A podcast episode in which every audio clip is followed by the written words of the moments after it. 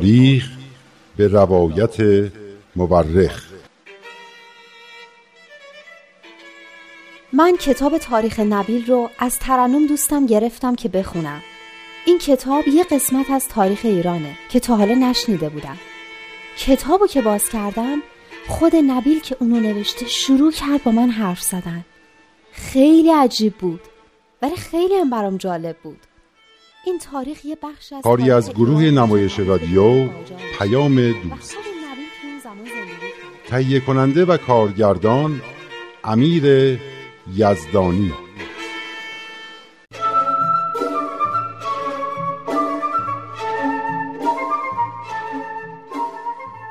دیشب عکا بودیم. اون سالهایی که حضرت بهاءالله در اونجا تبعید و زندانی و بعد تحت نظر بودن.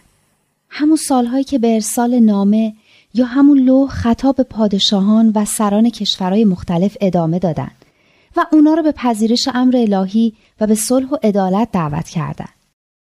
یعنی این دفعه دیگه رسما ظهور جدید رو با سران همه کشورهای دنیا که در واقع نماینده ملتهای خودشون بودن در میون گذاشتن. در واقع امر الهی در سه مرحله آشکار شد. در مرحله اول به طور مخفیانه و سری در سیاهچال تهران که فقط خود حضرتشان از رسالت خود آگاهی داشتند. مرحله بعدی در باغ رزوان و در بغداد که مقام و رسالت خودشان را بر همه پیروانشان آشکار کردند. این همان موقعی بود که می‌خواستند به طرف استانبول حرکت کنند.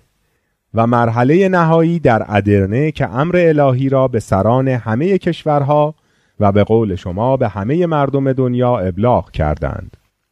یعنی به طور خلاصه می شود اظهار امر سری، علنی و بین المللی خیلی جالب بوده ها.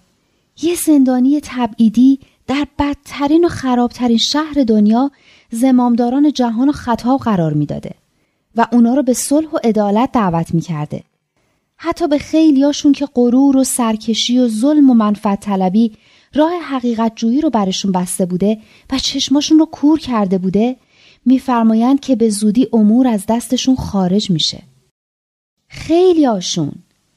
چیزی هم نمیگذره که به چشم خودشون می‌بینن که چه بلاهایی به سرشون میاد و چطور تاج و تختشون از دست میره. مثل ویلهلم اول پادشاه آلمان مثل ناپل سوم پادشاه فرانسه مثل امپراتور عثمانی و ناصرالدین شاه و مثل مثل فرانس و جوزف پادشاه اتریش که در آن موقع نمسه خوانده می‌شد. مثل الکساندر دوم سزار روسیه. مثل پاپ که روم رو ازش می‌گیرن. اینو می‌خواستم بگم. خیلی جالب بود که حضرت بهاءالله میگن رهبران دینی مثل نهر میمونن که جاری میشن. و همه جا را آبیاری می‌کنن اما اگه این نهرها فاسد و مسموم بشن مردم رو هم با خودشون مسموم می‌کنن. برای همین هم بود که بهشون گفتن دوره شماها دیگه سر اومده. دیگه توی این عصر و زمونه که مردم خودشون سواد دارن و به همه کتابا و منابع هم دسترسی دارن به وجود شماها نیازی نیست. یه بیان قشنگی هم بود که گفتینا ای معشر علما من بعد خود را صاحب اقتدار نخواهید یافت. نه این نبود. یه بیانی بود که توش میفرمایند شماها مثل آفتابی میمونین که به سر کوه رسیده و به زودی غروب می‌کنه. بله خطاب به یکی از علمای اسلام است که میفرمایند تو چون آخرین اثر آفتاب بر قله کوهی که به زودی به حکم خداوند قادر متعال از میان خواهد رفت. عزت از تو و از امثال تو گرفته شده است. این پیشگویی هم به نظر من پیشگویی خیلی مهمی بوده. یعنی فقط پادشاه ها و امپراتورای دنیا نبودن که تاج و تختشون رو از دست می‌دادن. و حالا بیشتر کشورهای دنیا شدن جمهوری. حضرت بهاءالله پیش بینی کردن که قدرت روحانیون هم رو به زواله. مثل خورشید در حال غروب. حالام که در دیانت بهایی که مال این عصر و دور است دیگه طبقه روحانی وجود نداره بله دخترم در جامعه بهایی همه امور و تصمیم گیری ها نه توسط یک طبقه خاص بلکه از طریق شوراهایی انجام می شود که از میان همه افراد مؤمنین انتخاب می شوند. اما دیشب گفتین حضرت بهاءالله برای همه قدرت های دنیا سقوط و فروپاشی پیش بینی نکردن. اینم برام خیلی جالب بود. یعنی دولت هم بودن که حضرت بهاءالله سقوطشون رو پیش بینی نکردن؟ یعنی بعضیاشون باقی موندن؟ بله آنچه که حضرت بهاءالله در دو لوح مهم اند که یکی خطاب به ویکتوریا ملکه انگلستان صادر شده و دیگری خطاب به حکام و رئیس جمهورهای آمریکا با بقیه الواح فرق زیادی می کند.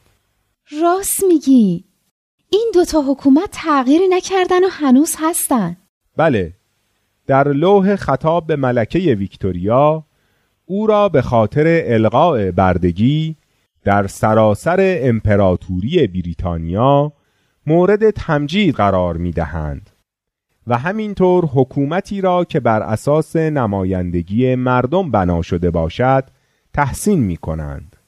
حکومت انگلستان مشروط هست درسته؟ همه اون امپراتوریایی که از بین رفتن استبدادی بودن.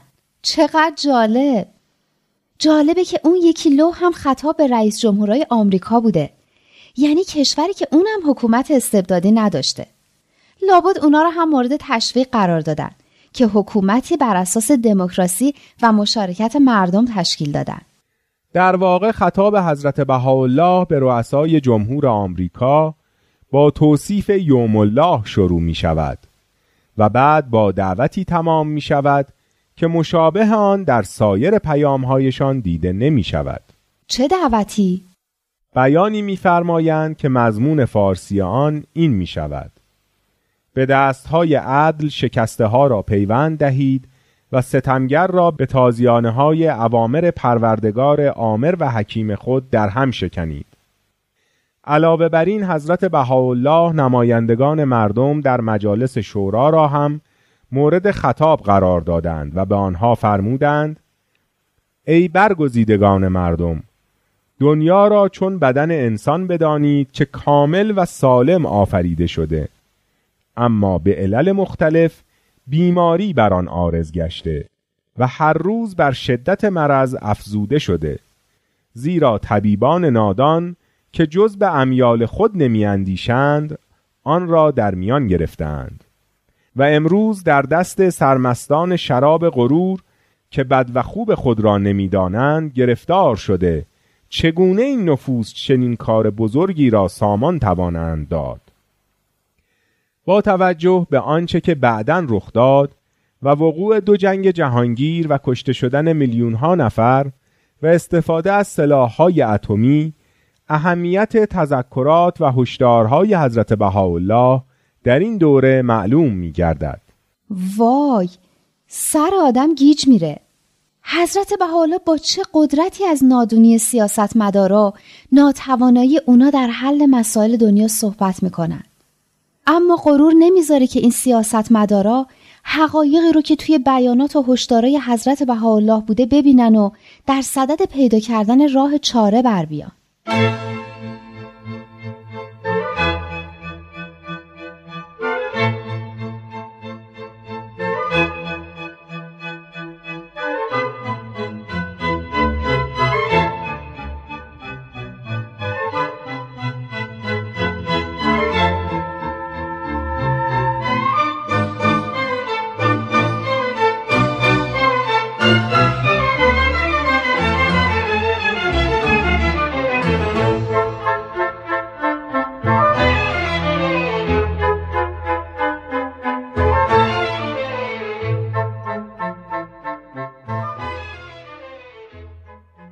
برگردیم به عکا در آن سالهای اول. نامه ای که یک سال و اندی بعد سفیر کبیر ایران برای دولت ایران نوشته نشان می دهد که سختگیری های دولت عثمانی و مشقاتی که حضرت بهاءالله و پیروانشان در آن سالها تحمل می کردن تا چه حد بوده و از کجا سرچشمه می گرفته است؟ سفیر کبیر ایران می نویسد تعلیمات کتبی و تلگرافی صادر و او را یعنی حضرت بهاءالله را از خلطه و آمیزش با کافه نفوس جز اهل و ایال خود منع اکید نموده و نیز قدغن کردم که به هیچ وجه و تحت هیچ عنوان از محلی که جایگاه توقیف اوست خارج نشود. سه روز قبل عباس قلی خان کارپرداز دمشق را معمور این امر نموده و دستور دادم مستقیما به عکا رفته با متصرف محل راجع به اتخاذ تمهیدات لازمه جهت اجرای شدید حبس زندانیان مذاکره نماید. و نیز مقرر داشتم قبل از مراجعت به دمشق معمور مخصوص در محل بگمارد تا مراقب باشد تعلیمات باب عالی قطعیاً به مورد اجرا گذاشته شود و به هیچ وجه خلاف آن رفتار نگردد. همچنین سفارش دادم کارپرداز مذکور در رأس هر سه ماه از دمشق به عکا رفته و شخصا در جریان امور نظارت نماید و نتیجه را به سفارت گزارش دهد.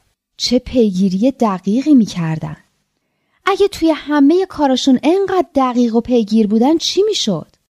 ایران آباد می‌شد متاسفانه نیرو و توان دولت ایران به جای تلاش در راه آبادانی ایران و بهرهگیری هرچه بیشتر از تعالیم روشنی بخش حضرت بهاءالله صرف این گونه امور می‌شد. از یک سو ایران را هرچه بیشتر در قرقاب ناتوانی و عقب ماندگی فرو می برد و از سوی دیگر بهایان را که آرزویشان ساختن ایران بود دچار مشکلات و گرفتاری های طاقت فرسا می کرد و حضرت بهاءالله را در تبعید به دور از ایران به مشقات بیشمار مبتلا می ساخت. به طوری که حضرت بهاءالله درباره زندان عکا فرمودند از اول دنیا تا به حال چنین ظلمی دیده نشده و مشاهده نگشت در بهبوهه این بلایا مصیبت دردناک دیگری پیش آمد که بر ناراحتی های آن حضرت اضافه کرد و آن هم در گذشت میرزا مهدی ملقب به قسن اطهر بود میرزا مهدی؟ میرزا مهدی کی بود؟ میرزا مهدی پسر 22 ساله حضرت بهاءالله و کاتب وحی بود موقعی که حضرت بهاءالله به بغداد تبعید شدند میرزا مهدی را که در آن موقع کودکی خردسال بود و تحمل آن سفر پرمشقت در سرمای زمستان را نداشت با خود نبردند میرزا مهدی پس از اینکه حضرت بهاءالله از کوههای سلیمانیه برگشتند از تهران به بغداد رفت و به پدر بزرگوارش پیوست و از آن به بعد تا آخرین لحظه حیات همراه و همدم ایشان بود چی شد که ایشون درگذشت؟ میرزا مهدی عادت داشت که روی بام سربازخانه ای که در آن زندانی بودند قدم بزند و به دعا و مناجات بپردازد.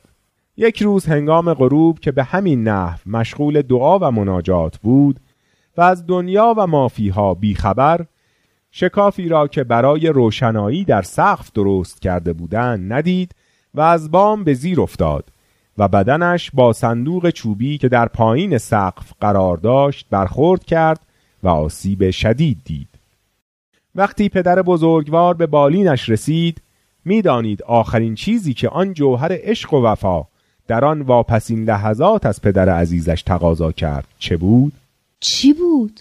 این بود که جانش را به عنوان فدیهی برای برآورده شدن آرزوی دوستان و کمتر شدن مشقات زندان و باز شدن در آن به سوی زائرینی که برای دیدار حضرت بهاءالله می آمدند و ناکام برمیگشتند پذیرفته شود. چه این اتفاق افتاد؟ به تاریخ میلادی می شود 23 جوان 1870 یعنی دو سال بعد از ورود حضرت بهاءالله و پیروانشان به زندان عکا. شما قبلا گفتین که بعد از دو سال اوضاع زندان یکم بهتر شد. پس به خاطر میرزا مهدی بود. جانم. در 22 سالگی جون خودش رو فدای عشق پیروان حضرت بهاءالله به ایشون کرد که بتونن ایشون رو ببینن و به محبوبشون برسن بله همینطور بود همیشه امور بزرگ فداکاری های بزرگ هم می طلبند. همانطور که حضرت مسیح جان خود را فدای نجات عالم کرد و حضرت سید الشهدا جان فدا کرد. حضرت بهاءالله در این باره بیانی فرمودند که مضمون فارسی آن چنین است خدایا آنچه را که به من عطا کرده بودی برای زندگی بندگان و برای اتحاد کشورها فدا کردم. حالا یادم اومد که گفتین حضرت باب هم همین کارو کردن. بله حضرت باب هم در مورد فرزند خودشان احمد که در خورد سالی درگذشت فرمودند من او را در راه ظهور کسی که قرار است ظاهر بشود فدا کردم.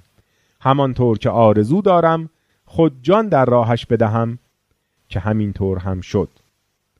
باری جسد پاک میرزا مهدی را در حضور پدر بزرگوارش غسل دادند و همراه با نگهبانان زندان به خارج شهر بردند و در محلی نزدیک به مقبره نبی صالح به خاک سپردند.